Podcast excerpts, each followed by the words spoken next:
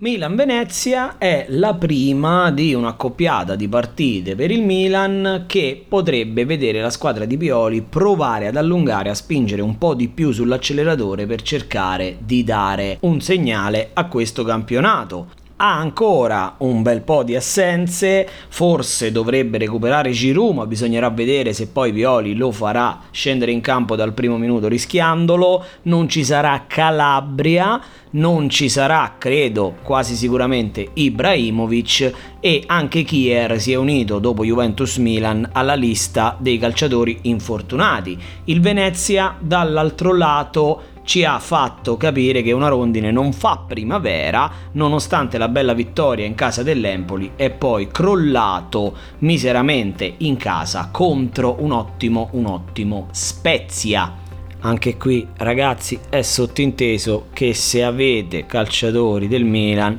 li dovete mettere tutti, fosse anche Tatarusanu ma Milan-Venezia vanno messi tutti quelli in ballottaggio, quelli che forse entreranno, perché? Perché si mettono Milan-Venezia tutti quanti Fantacalcio Indipendente, nel suo tentativo di dare una voce non mainstream fuori dal coro, vi consiglia di schierare Alessandro Florenzi. È listato come difensore, quindi mettete dentro un difensore, ma probabilmente giocherà alto, visto che Pioli potrebbe far rifiatare Salemakers, che le ha giocate un po' tutte ultimamente. Non c'è, come detto, neanche Calabria, quindi secondo me Florenzi che non ha i 90 minuti comunque nelle gambe, quindi anche se dovesse partire titolare, secondo me non arriverà all'ora di gioco, però è un calciatore su cui si può puntare se avete qualche dubbio, qualche ballottaggio, buttate dentro Sandrino Florenzi.